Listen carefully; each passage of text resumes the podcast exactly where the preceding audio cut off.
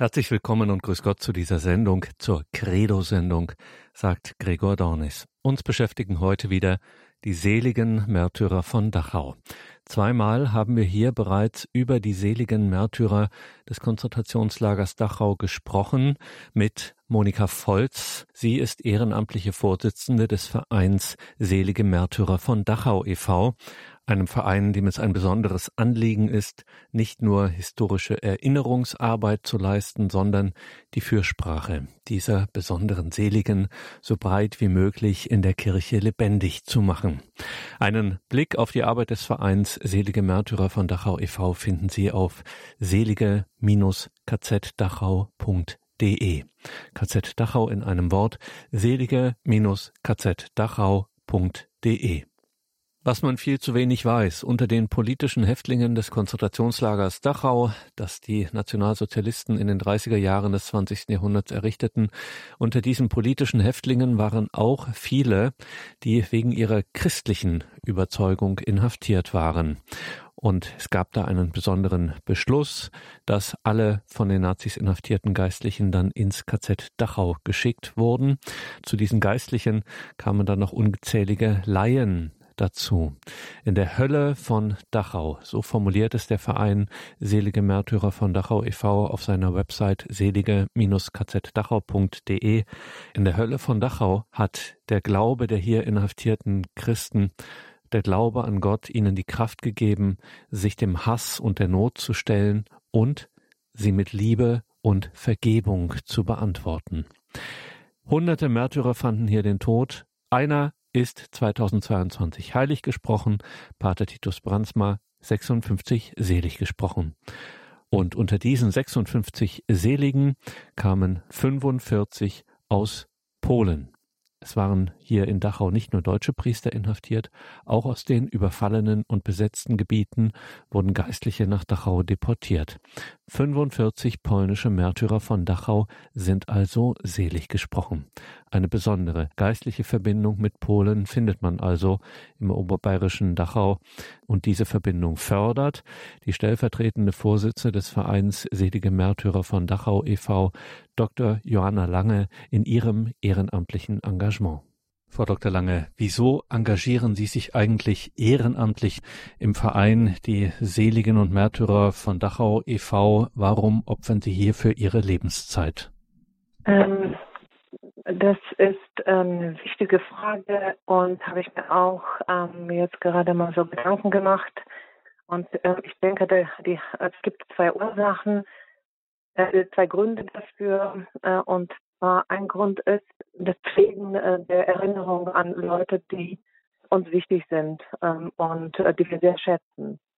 Ähm, und das ist hier auf dem äh, deutschen Boden hier natürlich anders als dann ähm, in Polen. Das bedeutet, es gibt eine kleinere Gruppe von polnischen Bürgern, äh, die halt eben die Möglichkeit hat, äh, eben äh, die Erinnerung an die, die hier verstorben sind, zu, ähm, zu erhalten und zu, zu pflegen. Und ähm, der andere Grund ist, ähm, ich ähm, habe seit Jahren mit äh, polnischen äh, katholischen äh, Missionen wo ich mich auch natürlich äh, über Jahre engagierte, bei äh, jedem Feiertag oder ähm, Tag der Erinnerung an, an eben Leute, die in Dachau verstorben sind oder an die Seligen oder an generell ähm, Verstorbene, zum Beispiel am 1. November.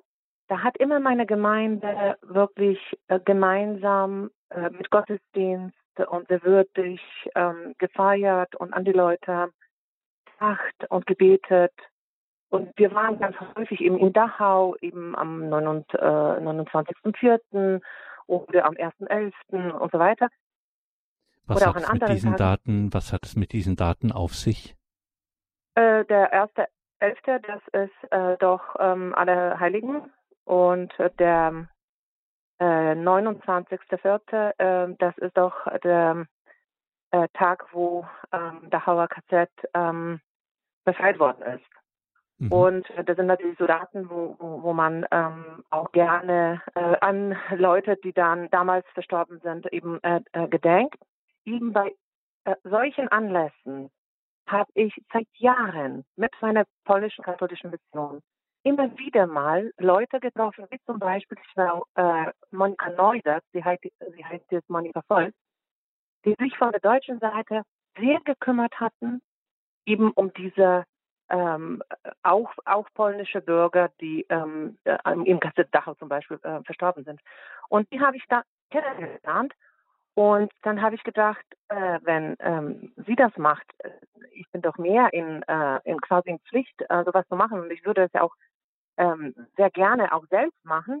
Und dann ähm, kam es einfach dazu, äh, dass äh, ich mich dann im äh, Verein äh, engagiert hatte, weil ich nämlich gesehen hatte, dass es von großer Bedeutung sein kann, dass da einfach diese polnische Seite fehlt, dass wir eben aus, von der polnischen Seite unbedingt noch mehr machen müssen und nicht nur das, was wir sonst bis jetzt getan haben. Sagt Dr. Joanna Lange, Sie hat polnische Wurzeln und sie engagiert sich im Verein Selige Märtyrer von Dachau e.V. Und jetzt haben wir schon ein bisschen angedeutet, äh, gehört von Ihnen, Frau Dr. Lange, was Ihr Schwerpunkt ist. Vielleicht können wir darauf nochmal eingehen. Was genau ist Ihre äh, Schwerpunktaufgabe im Verein Selige Märtyrer von Dachau e.V.? Äh, ich sehe die Schwerpunktaufgabe äh, Kommunikation äh, zwischen den Leuten, die sich um äh, Dachau und um, um das äh, Gedenken an äh, selige Märtyrer kümmern und ähm, der polnischen Gemeinde ähm, und den Leuten, die hier eben leben und interessiert sind, also pol polnischen Bürgern, die hier leben und interessiert sind ähm, an der Erhaltung ähm, äh, der, äh, der, der wahren Geschichte und dass ähm, die äh, Leute, die dort verstorben sind, vor allem die seligen äh, Märtyrer von Dachau, dass über sie gesprochen wird äh, und äh, unsere Kinder und Jugendliche äh, davon auch ähm, in Kenntnis gesetzt werden, äh, die Geschichten kennen. Genau, müssen wir zum Verständnis nochmal im Hintergrund daran erinnern. Wir hatten in dieser Sendung auch schon im Gespräch mit der Frau Monika Volz ähm, schon, da sind wir darauf schon eingegangen. Es ist eben, in Dachau waren eben aus allen besetzten Gebieten Deutschlands waren hier Geistliche inhaftiert und eben auch gerade sehr viele aus Polen, die hier auch das Martyrium erlitten haben und dann eben auch selig gesprochen wurden. Ja, ich habe immer das Gefühl, ähm, äh, dass ähm, ich mich eben für meine Landsleute auch äh, besonders äh, engagieren sollte, weil ähm, wenn man dann die Bücher liest oder, oder halt über Dachau liest, äh, dann sind äh, das die meisten, die eigentlich ähm, aus Polen kamen. Äh, ähm, dann, wenn man äh, sich die Liste der über äh, fast 3000 äh, äh, Priester ähm, anguckt, äh, dann waren das äh, die meisten aus Polen. Das war, glaube ich, äh, 1800 aus Polen auf äh, 2009, äh, 2009 900 äh, allen Priestern.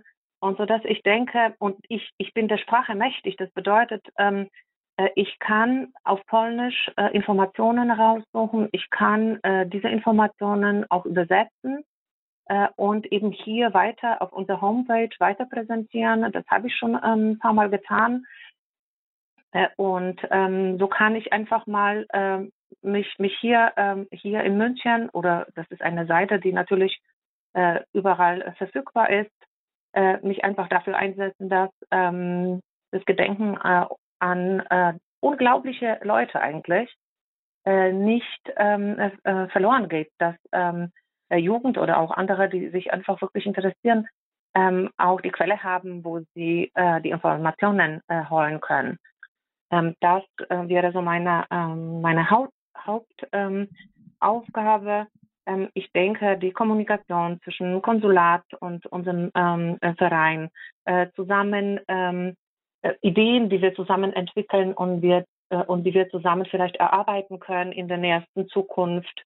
Ähm, das sind äh, Aufgaben, die ich hier in München ähm, äh, auf jeden Fall mitmachen möchte. Ich habe aber auch schon viele Sachen ähm, ähm, gemacht, die mir einfach meine deutsche Sprache, äh, meine deutsche, meine deutsche und polnische Sprache ermöglicht hatte. Das war zum Beispiel eine Mitarbeit, also eine organisatorische für hier und auch ein bisschen, äh, was weiß ich, ich habe Sprache korrigiert. Ich war am äh, Filmplatz. Es geht um einen Film, der entstanden ist 2020, aber gedreht ist es 2019. Ähm, dieser Film ist von einer äh, Hanna Sofia Etemadi. äh, gedreht worden. Das war die Regisseurin äh, von Seite des IPN. Äh, und ähm, dieser Film heißt äh, Kreuz äh, über dem Hackenkreuz.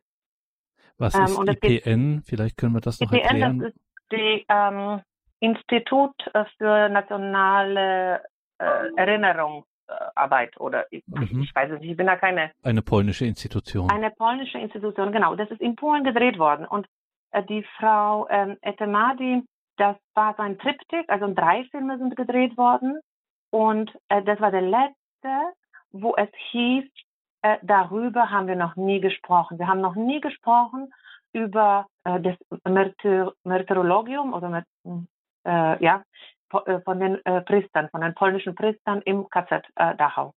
Davon wird ja auch nicht viel gesprochen.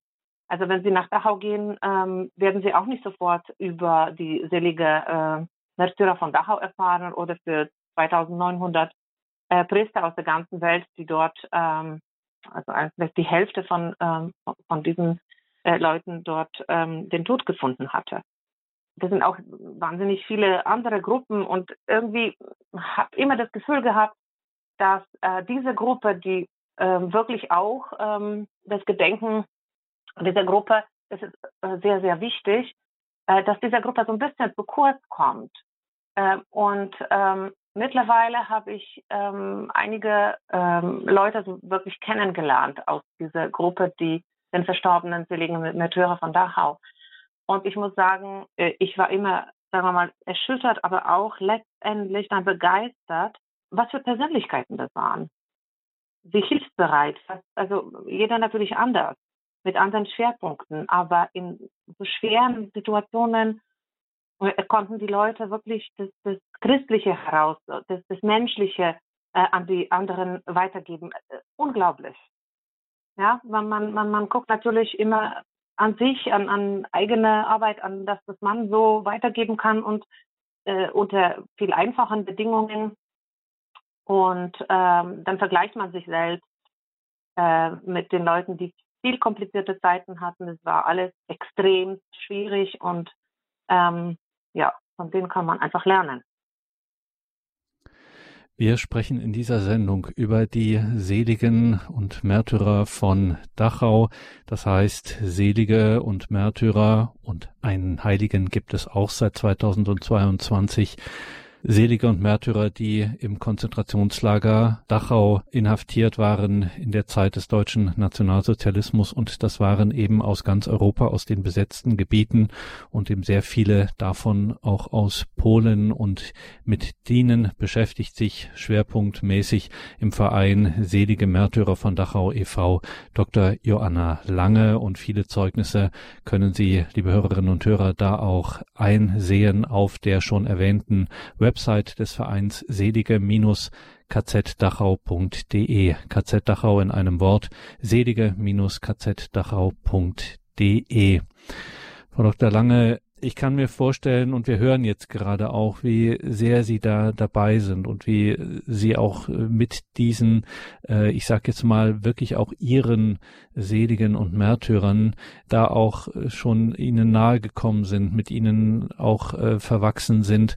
Diese Zeit, in der Sie das machen und sich ja auch ehrenamtlich engagieren im Verein, ähm, hat das was im Laufe der Zeit auch mit Ihnen gemacht? Hat Sie das verändert? Hat Sie das äh, in einer besonderen Weise geprägt und wenn ja, wie? Äh, natürlich ja. Äh, und zwar, äh, ich, ich glaube, ich ähm, habe ähm, etwas die Denk meine Denkweise äh, verändert. Es ist nämlich so, wenn man Sachen des ja, täglichen Lebens jetzt in der Pandemie ähm, oder, oder, oder generell äh, nicht nur von eigener Seite betrachtet, sondern guckt man sich ähm, das auch einfach, wie viel einfacher wir jetzt haben in der Situation, die nicht einmal annähernd ähnlich ist und wie schwieriger ähm, oder wie fast unmöglich ähm, äh, dass die anderen hatten den ähm, Lebensläufer ich ähm, und, und dieses Märtyren äh, ich äh, kennengelernt habe, ähm, dieser Vergleich, das kann man ja, äh, das kann einen nicht kalt lassen quasi. Also es, es, es prägt ähm, einen wirklich äh, und dass ich äh, meine, viele, viele Sachen sehe einfach ein bisschen anders. Was waren, Dr. Lange, oder sind denn besondere Projekte, die Ihnen ja am Herzen lagen, beziehungsweise auch aktuell am Herzen liegen? Ich würde sehr gerne auf irgendeine Art und Weise äh, den Einfluss haben, dass die Seligenmärtyrer von Dachau, die Gruppe, auch äh, die anderen Priester, die nicht äh, selig gesprochen äh, worden sind, dass die Erinnerung an die äh, lebendig wird äh, dass wir in Dachau ähm, äh, auch eine wirklich ähm, von mir aus irgendeine Tafel mit Namen ähm, anbringen können, dass das gesagt wird, ja, da stand die Kapelle, wo die Leute wirklich ähm, ähm, heilige Messe feiern könnten. Also dass man, wenn man zum Beispiel über Dachau äh, ähm, geht und ähm, sich das alles ähm, anguckt und anhört, äh, dass man da wirklich auch diese äh, diese wunderbare Leute findet und quasi ähm, ja den auch dort begegnen kann ähm, ähm, im ähm, gewissen Sinne. Das wäre eine Sache. Ähm, dann möchte ich natürlich ähm, weiterhin meine Gemeinde ähm, informieren über alles, was wir äh, tun äh, und äh, somit die einfach mal mit ans Boss ziehen. Es war ja wunderschön, als wir 2019, ich glaube 2018 oder 2017 ist der äh, 12.06. als ähm, Erinnerungstag an die Selige Märtyrer äh, von Dachau äh, ins Leben gerufen worden. Und dann ein Jahr später, glaube ich, ähm, haben wir in Dachau wirklich ein wunderschönes Fest aufgemacht, wo die polnische äh, Gemeinde sich sehr, sehr schön eingebracht hatte. Sowas ähm, finde ich immer sehr gut, wenn, wenn, wenn viele, äh, wenn viele Leute engagiert sind und äh, viele eben teilnehmen. Ich möchte natürlich diesen äh, Kreis der Leute um Kinder und Jugendliche ähm, erweitern. Ähm, das wäre äh, so ein äh, Projekt, den ich ähm, auch sehr gerne weitermachen würde. Ich ähm, persönlich ähm, habe zwar einige Sachen schon über, äh, übersetzt, aber äh, würde auch sehr gerne über ähm, Fredichowski, Stefan Vincente Fredichowski, äh, noch ähm, Buch übersetzen lassen oder übersetzen, aber ich weiß jetzt nicht, ob ich das zeitlich äh, alleine schaffen würde, ähm, weil diese äh, Person, seitdem ich ihn kenne, vieles über ihn gelernt hatte, hat mich wahnsinnig begeistert. Also ich bin von, von, von, von ihm wirklich sehr, sehr, sehr begeistert. Und er hat einen großen Einfluss auf, auf das, wie, wie ich dann, was ich dann weiter denke, wie, welche Entscheidungen ich treffe und, ähm, ähm, und so weiter. Also es ist wirklich ein junger Priester, der da verstorben ist, dann in Dachau fast am Ende schon des Krieges. Über ihn zu erfahren, äh, bereichert einen. Ähm, deswegen, das würde ich auch gerne äh, noch irgendwie ähm, organisieren. Genau, also wirklich schauen, dass äh, die Erinnerung an die Besten vom Besten nicht verloren geht. Also, liebe Hörerinnen und Hörer, viel, ähm, was da noch zu tun ist und was sich der Verein Selige Märtyrer von Dachau e.V. Äh, wünscht und ja für die Zukunft auch hofft, dass an Projekten gelingen kann. Wie Sie den Verein unterstützen können, erfahren Sie auf der Website selige-kzdachau.de, KZ Dachau in einem Wort, selige-kzdachau.de.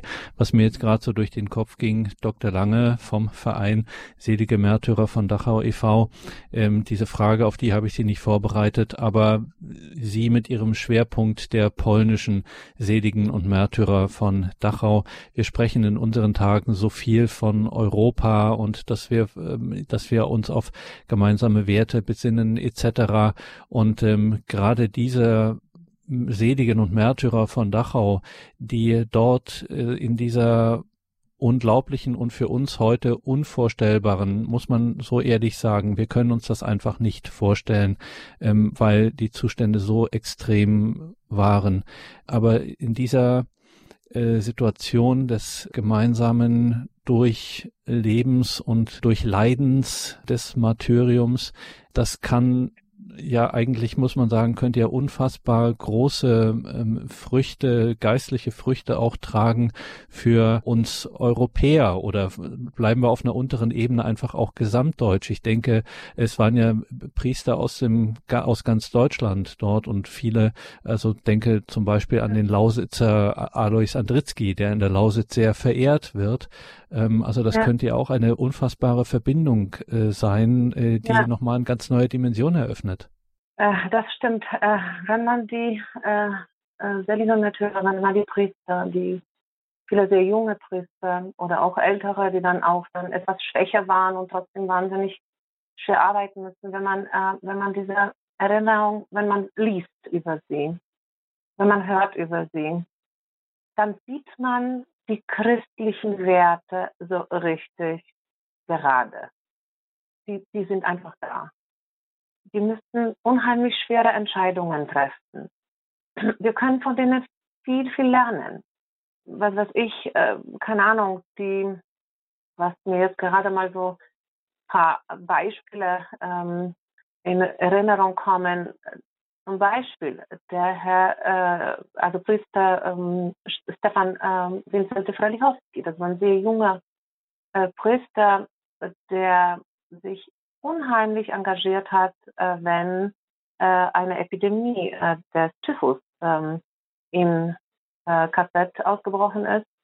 Es war so, dass ähm, Leute in seine ähm, Krankenbaracke, das geht ja irgendwie anders auf Deutsch, aber eine Baracke, separierte Baracke äh, abtransportiert worden sind und einfach gelassen worden sind. Da, da, war niemand, der sich um die kümmern könnte. Und der Verlichowski ähm, hat äh, äh, nicht nur Sakramente gespendet und gebetet und sie im Tod begleitet. Der hat sie gewaschen, der hat sie gepflegt, der hat sie gebuttert oder äh, das Trinken zum Trinken gegeben. Der hat keine Masken gehabt, der hat, der hat nichts gehabt.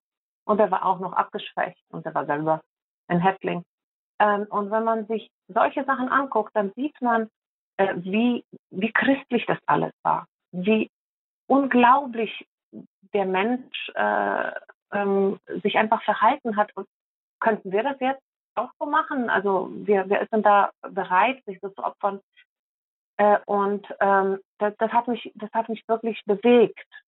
Äh, oder zum Beispiel ganz komplizierte Entscheidungen. Da gab es einen äh, Bischof Korsal, äh, Bischof äh, Michał Korsal, der dort eben auch ein Bischof war und äh, für ihn, also er müsste viele Sachen entscheiden und da gab es eine schwere Entscheidung zu treffen. Ähm, zeitlang gab es äh, die Kapelle nur für die deutschen Priester. Äh, sie waren eh abgeschottet von der ganzen, von, von den anderen, weil es ging darum, dass Priester äh, den guten Einfluss auf die anderen nicht haben und dass sie den Trost nicht spenden und, und, und. Also, so dass, äh, also die, die, polnischen Priester dürften zum Beispiel ja keine heilige Messe feiern und, und so weiter.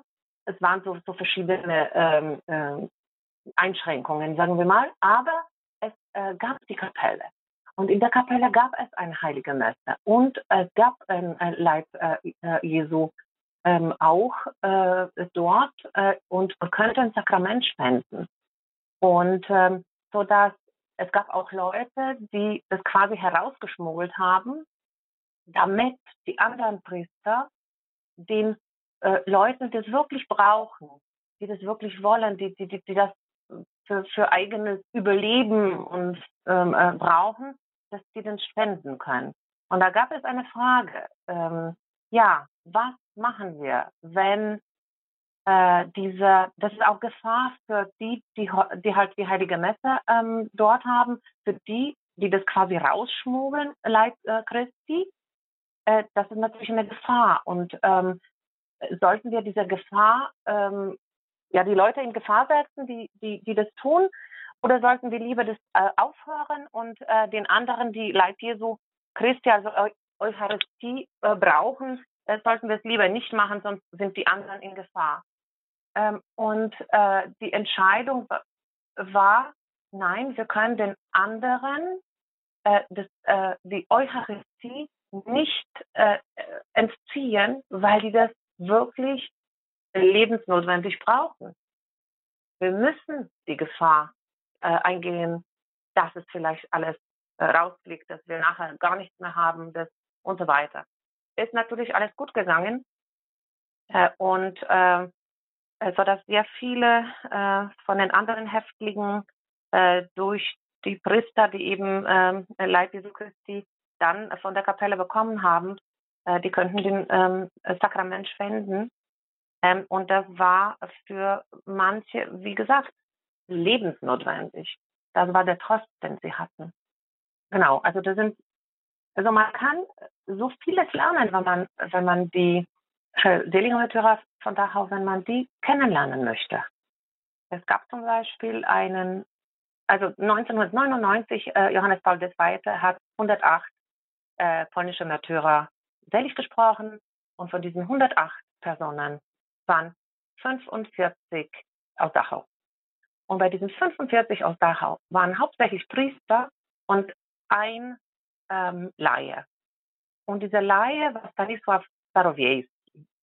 Und wieso er quasi zusammengesprochen worden ist, weil er nämlich ähm, äh, in dem Zwischenwelt, ähm, äh, in der Zwischenwelt, zwischen, in der Zeit zwischen zwei Weltkriegen, ähm, er hat sich sehr darum gekümmert, äh, dass äh, man äh, die Leute, die nach dieser russischen Besatzung, weil er war eben im, äh, irgendwo im Osten wohnend, nach dieser russischen Besaß äh, Besatzung wieder irgendwie religiös werden, ähm, intelligent, dass sie gute Bücher lesen, dass sie gute Menschen werden, dass sie sich um die anderen kümmern.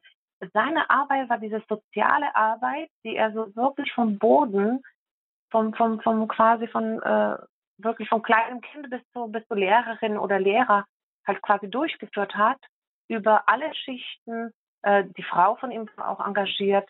Und dieser Stanisław Starowiejski ist mit inhaftiert, mit den Priestern, weil der war genauso wichtig für eben diese äh, Intelligenz aufbauen, für Glauben aufbauen, wie äh, viele Priester, die da auch dann inhaftiert worden sind. Und als ich ähm, äh, diese Begegnung mit ihm hatte, weil ich nämlich mir ein paar Bücher ähm, äh, gekauft hatte und die alle durchgelesen hatte und dann äh, so eine äh, kurze Übersetzung äh, auf unserer Homepage ähm, äh, auch machte, dann habe ich gesehen, wie unglaublich perfekt funktionierte bei Starowiejski diese Trennung von dieser Leiharbeit, Sozialarbeit und diesen priestlichen Aufgaben, die wirklich nur für die Priester waren. Er hat einen Freund gehabt, das war, ich glaube, das war Dominik May, Priester Dominik May. Und die haben wirklich an Schulter an Schulter gearbeitet. Der Priester ähm, Evangelisation äh, und ähm, alles, was äh, äh, mit ähm, Eucharistie, mit Katechismus, mit, mit, mit äh, eben Glauben aufbauen und so weiter. Und der Starowiejski da ansetzend, aber der Hauptteil eben dann soziale Arbeit. Und die haben es zusammen gemacht und es hat perfekt funktioniert. Das hat mich auch begeistert. Äh, und äh, die haben äh, sich quasi nie irgendwie äh, gestört und äh, haben wirklich sich nur gegenseitig unterstützt. Äh, deswegen war auch die, äh, das Ergebnis ähm, der Arbeit damals äh, von dem äh, Stanisław Starowiejski auch ähm, wirklich ähm, sehr, sehr gut.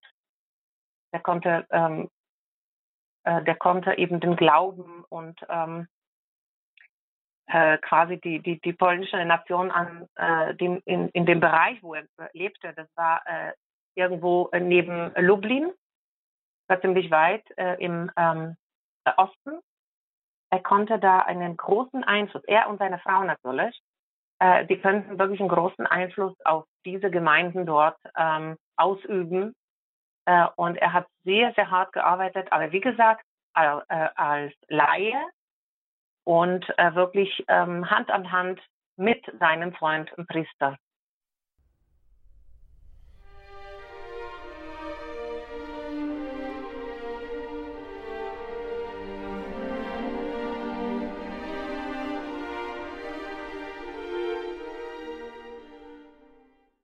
Die seligen Märtyrer von Dachau beschäftigen uns in dieser Sendung. Wir sind verbunden mit Dr. Joanna Lange.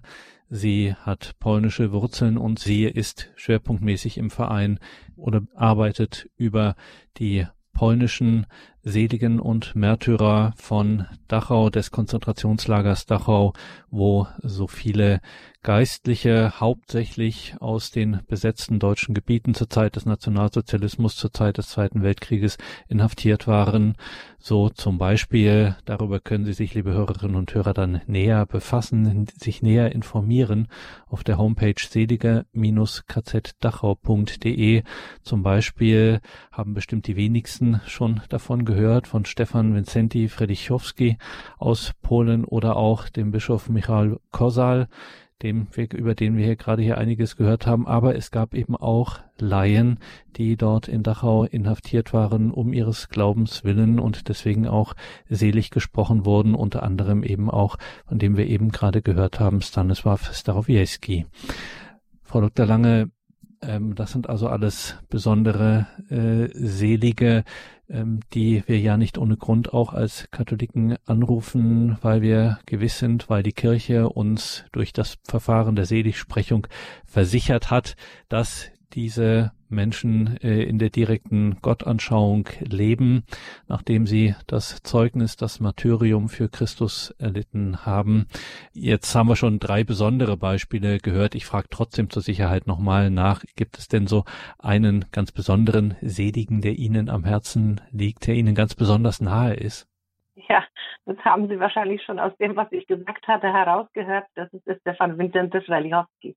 Mhm. Ähm, und zwar ähm, zum Beispiel, ähm, er hat, ähm, man sage ich einfach, ähm, vielleicht so ein, so ein bisschen von seiner Geschichte, ganz, ganz klein wenig. Er hat, äh, als er sehr jung war, ähm, Jugendliche schon damals ähm, Priester sein wollen. Das war zwischen den zwei Weltkriegen ähm, in Polen, wo ähm, die Priester dann schon, manche natürlich, ein bisschen äh, sagen wir mal, ein bisschen faul geworden sind, äh, vielleicht ein bisschen mehr ähm, ja, auf das Essen geachtet haben oder sonstiges. Ähm, und ähm, das hat ihn auch ähm, so ein bisschen gebremst. Er, er, er musste sich sehr schwer entscheiden. Er wollte halt wirklich äh, ein Diener sein. Der wollte, der, der war berufen. Der hat eine eine richtige Berufung und ähm, das wollte er unbedingt tun. Und er hat einfach Angst gehabt, dass er vielleicht in der Welt, so wie sie ist, äh, irgendwann mal auch so wird. Äh, und das wollte er nicht. Ähm, und als er dann sich entschieden hat ähm, und ähm, den Weg äh, gegangen ist, hat es natürlich ähm, unglaublich gut gemacht. Äh, er hat sich, äh, als er noch Jugendlicher war, äh, war er bei den Scouts, also Pfadfinder, äh, hat einen sehr guten äh, Drang zur äh, Jugend gehabt, ähm, schon immer und das hat er ähm, beibehalten. Ähm, und ähm, als er dann Priester geworden ist, ähm, hat er sich überlegt, er möchte so gutmütig und so gut und so barmherzig sein, wie Gott es ist. Natürlich, man kann es ja so gut äh, äh, das wahrscheinlich nie schaffen. Aber er wollte in die Richtung äh, tendieren, dass er diese Güte nach außen bringt. Äh, und als er dann ähm, inhaftiert worden äh, ist und äh, dann nach Dachau kam, dann kam es aus sehr, sehr vielen ähm, mh, Gesprächen, ähm, also aus, aus vielen Büchern, äh, äh wo äh, geschrieben worden ist über, über Fröhlichowski, konnte man heraushören, das war der, der die Hoffnung immer gespendet hat. Das war der, wenn man ihn getroffen hat. Da war immer freundlich, der war immer man sagt, man kann ja nicht sagen, jetzt äh, irgendwie total glücklich oder so, aber er hat diese Gottesfreude in sich gehabt und er hat das wirklich nach außen gespendet. Und die Leute, die ihm begegnet sind, die haben sich an ihn erinnern können und er hat sie, sagen wir mal, beruhigt oder die Hoffnung gegeben oder manchen den Tod auf den Elektrodrehter äh, quasi halt ähm, also bewahrt von, von, von einem Selbstmord quasi. Er hat die Leute irgendwie zusammengehalten. Und er hat nie einen Unterschied gemacht, ähm, ob der eine ein richtige Sünder ist und der andere eben dann nicht, sondern der war für alle da. Das war ein, unheimlich.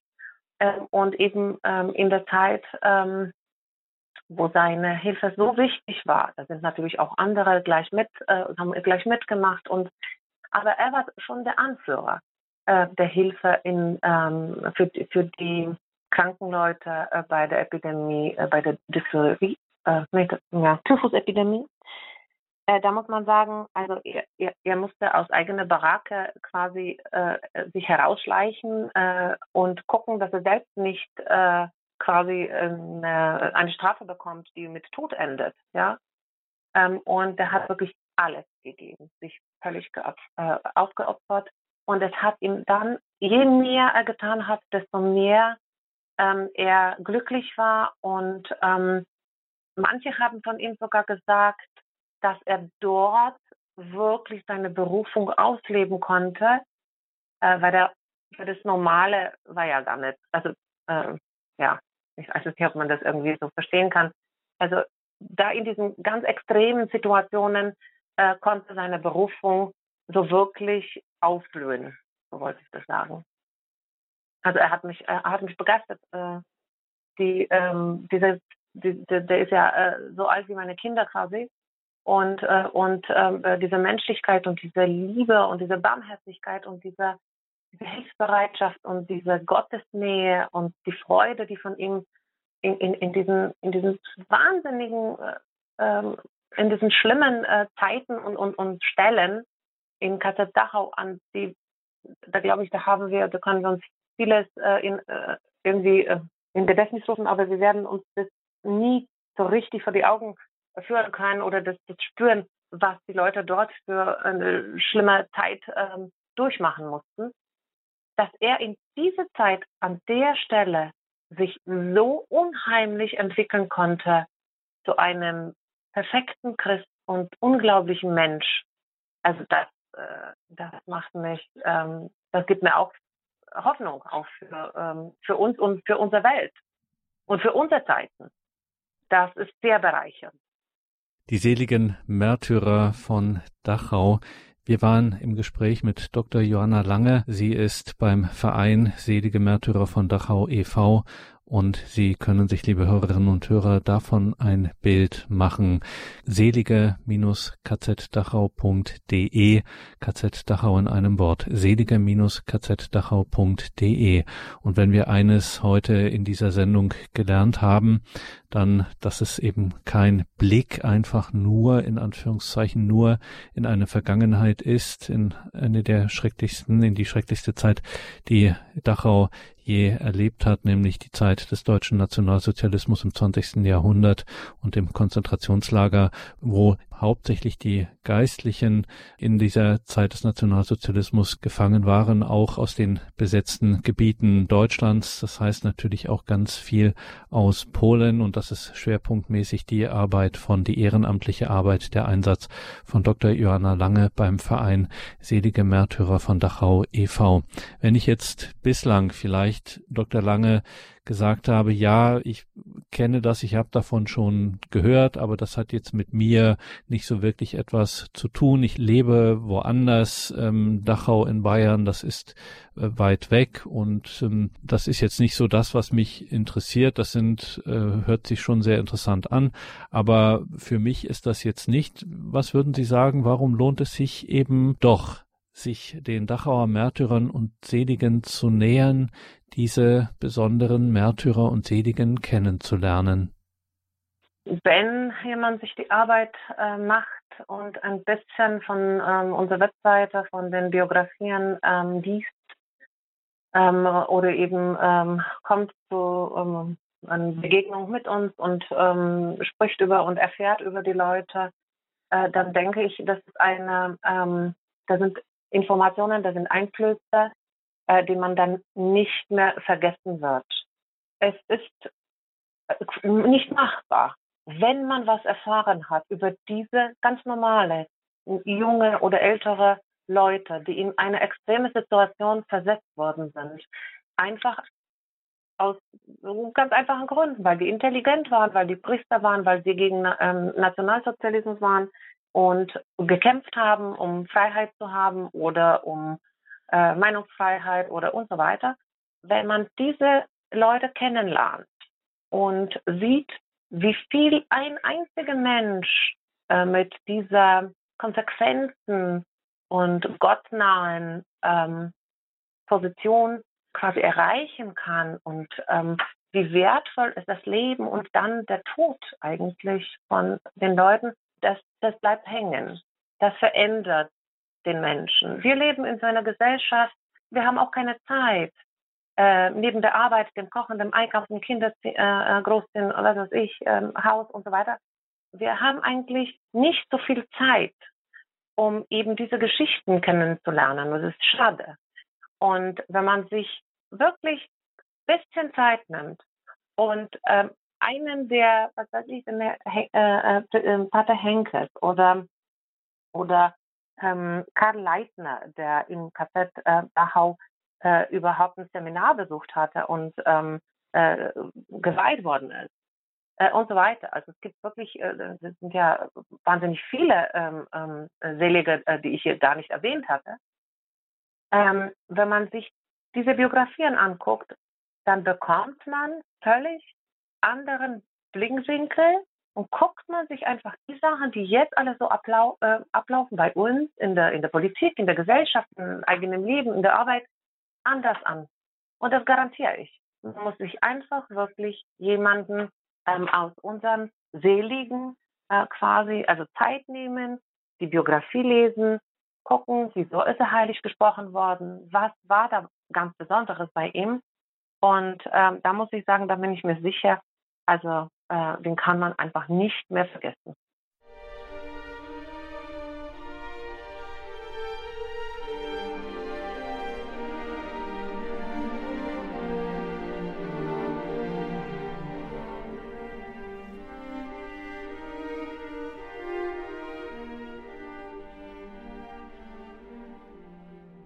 In der heutigen Credo-Sendung hörten Sie Dr. Johanna Lange vom Verein Selige Märtyrer von Dachau e.V. Ich sage noch einmal deren Webauftritt selige-kzdachau.de. KZ Dachau in einem Wort. selige-kzdachau.de. Herzliche Einladung, noch einmal die Märtyrer von Dachau kennenzulernen, die Seligen und den Heiligen.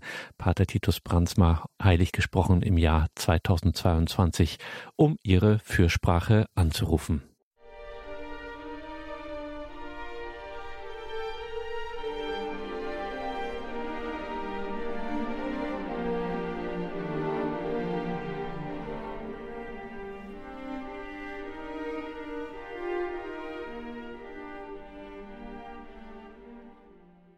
Willkommen zurück noch einmal, sagt Gregor Dornes. Wir haben noch ein bisschen Zeit in der Credo-Sendung, bis es hier weitergeht um 21.30 Uhr. Die geistliche weltkirchliche Verbindung mit Polen hat uns heute beschäftigt. Lassen wir zum Ausgang der Sendung noch Pavel Milerski zu Wort kommen. 1986 in Warschau geboren, ist er heute Subregens des Priesterseminars Redemptoris Mater in Köln. Und er gehört zum neuen Schülerkreis Josef Ratzinger Benedikt 16. Und dieser neue Schülerkreis Josef Ratzinger Benedikt 16. traf sich vom 22. bis 24. September 2022 in Rom. Erstmals war auch Subregens Pavel Milerski aus dem Erzbistum Köln mit dabei. Pavel Milerski, Sie sind Subregens und Studienpräfekt im Erzbischöflichen Missionarischen Priesterseminar Redemptoris Mater in Bonn. Sie sind für die wissenschaftliche Ausbildung der Seminaristen zuständig. Nun gibt es in Deutschland immer wieder, immer weniger Berufungen. Wie ist denn die Situation in Ihrem Priesterseminar?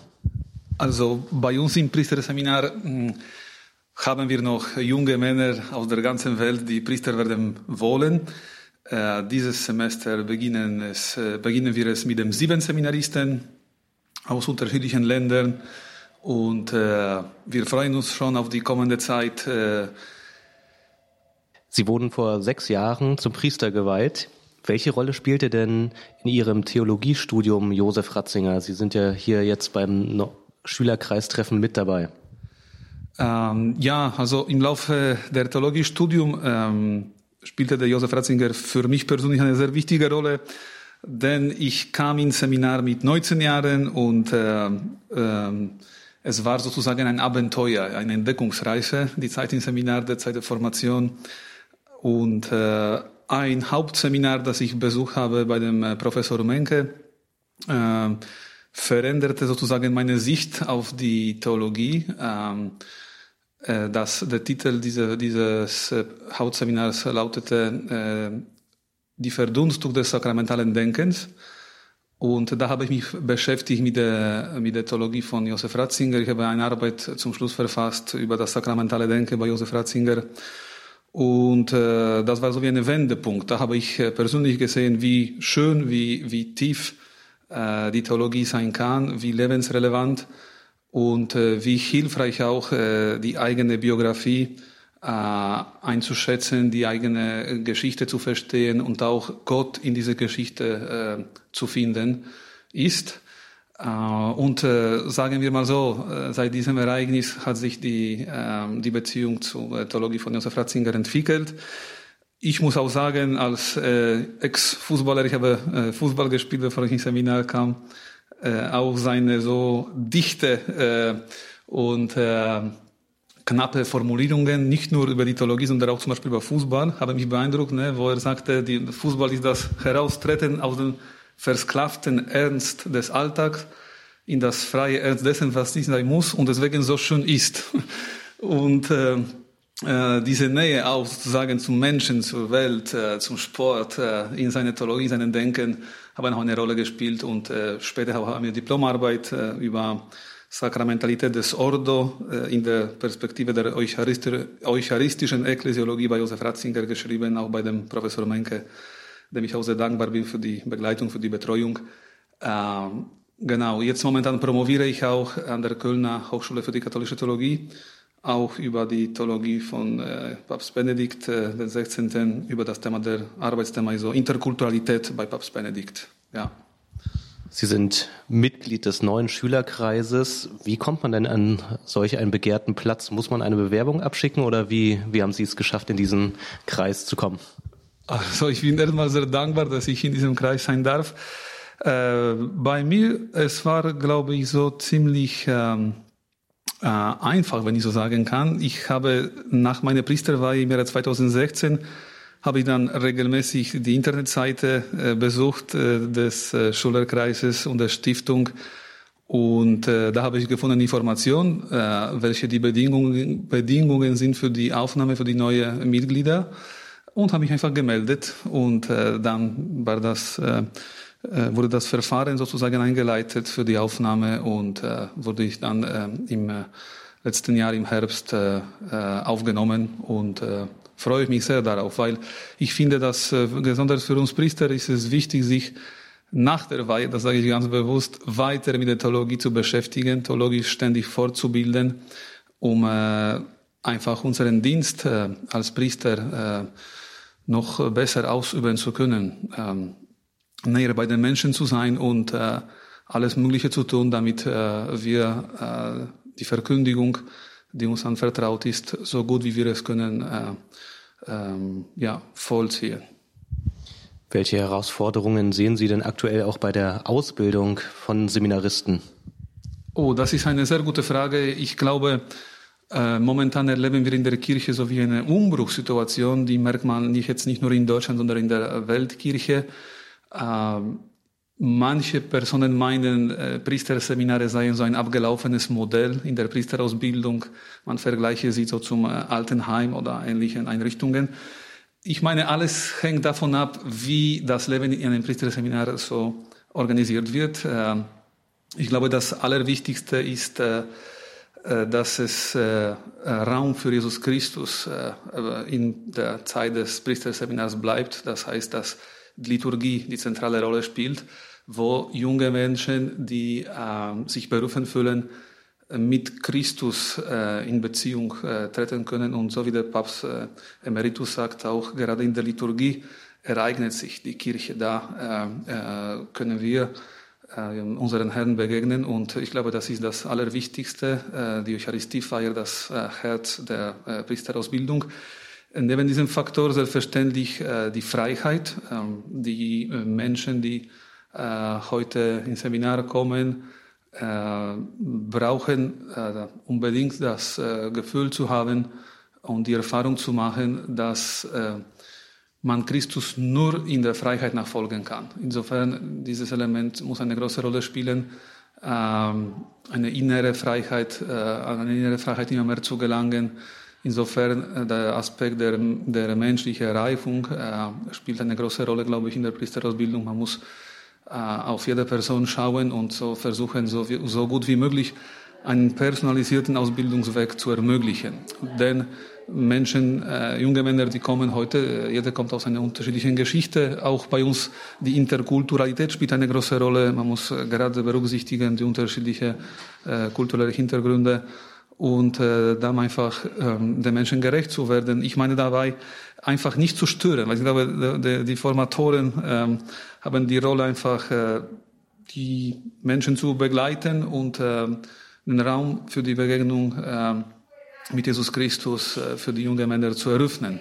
Äh, Christus, Gott tut das Entscheidende im Herzen der Menschen, warum sie dann sich ganz äh, äh seine, in seinen Dienst stellen wollen. Und ich glaube, das Allerwichtigste ist auch diese jungen Männer auf diesem Weg zu begleiten und auch das Gemeinsame der Kirche zu vermitteln. Dass wir jetzt nicht nur eine Kirche zum Beispiel von Köln sind, sondern eine Kirche, die in der Weltgemeinschaft äh, äh steht, äh, die, äh, äh, wo der Papst äh, der Kopf dieser Kirche, der, der sichtbare Kopf hier auf der Erde ist, Haupt, ja. genau. Und ich glaube, das ist sehr wichtig, dass man dann die, diese Interkulturalität auf diesem Weg auch fördert. Sie sind zum ersten Mal jetzt in Rom beim Schülerkreistreffen dabei. Wie haben Sie denn diese Tage erlebt in Rom? Auch äh, diese Tage habe ich als sehr bereichernd erlebt. Also die, äh, das Thema, äh, mit dem wir uns dieses Jahr beschäftigen, ähm, die Begegnungen, die, die Vorträge und überhaupt das Klima, die Atmosphäre, die hier herrscht, die haben mich sehr positiv beeindruckt und ähm, ich wünsche mir, dass wir weiter so vorangehen, weiter so gemeinsam denken und äh, so gut wie möglich äh, versuchen, die, diese große Erbe der Theologie von Papst Benedikt äh, weiterzudenken, weiterzuentwickeln. Subregens Pavel Milarski vom Neokatechumenalen Weg in Köln im Gespräch mit meinem Kollegen Johannes Wiczorek in Rom. Gesprochen haben die beide am Rande des Treffens der Schülerkreise Josef Ratzinger, Benedikt der 16. Alle Beiträge vom Treffen der Schülerkreise Josef Ratzinger Benedikt XVI. finden Sie auf unserer Website horeb.org. Mein Name ist Gregor Dornes. Ich wünsche Ihnen allen Gottes reichen Segen. Und hier folgt jetzt um 21.30 Uhr die Reihe Nachgehört.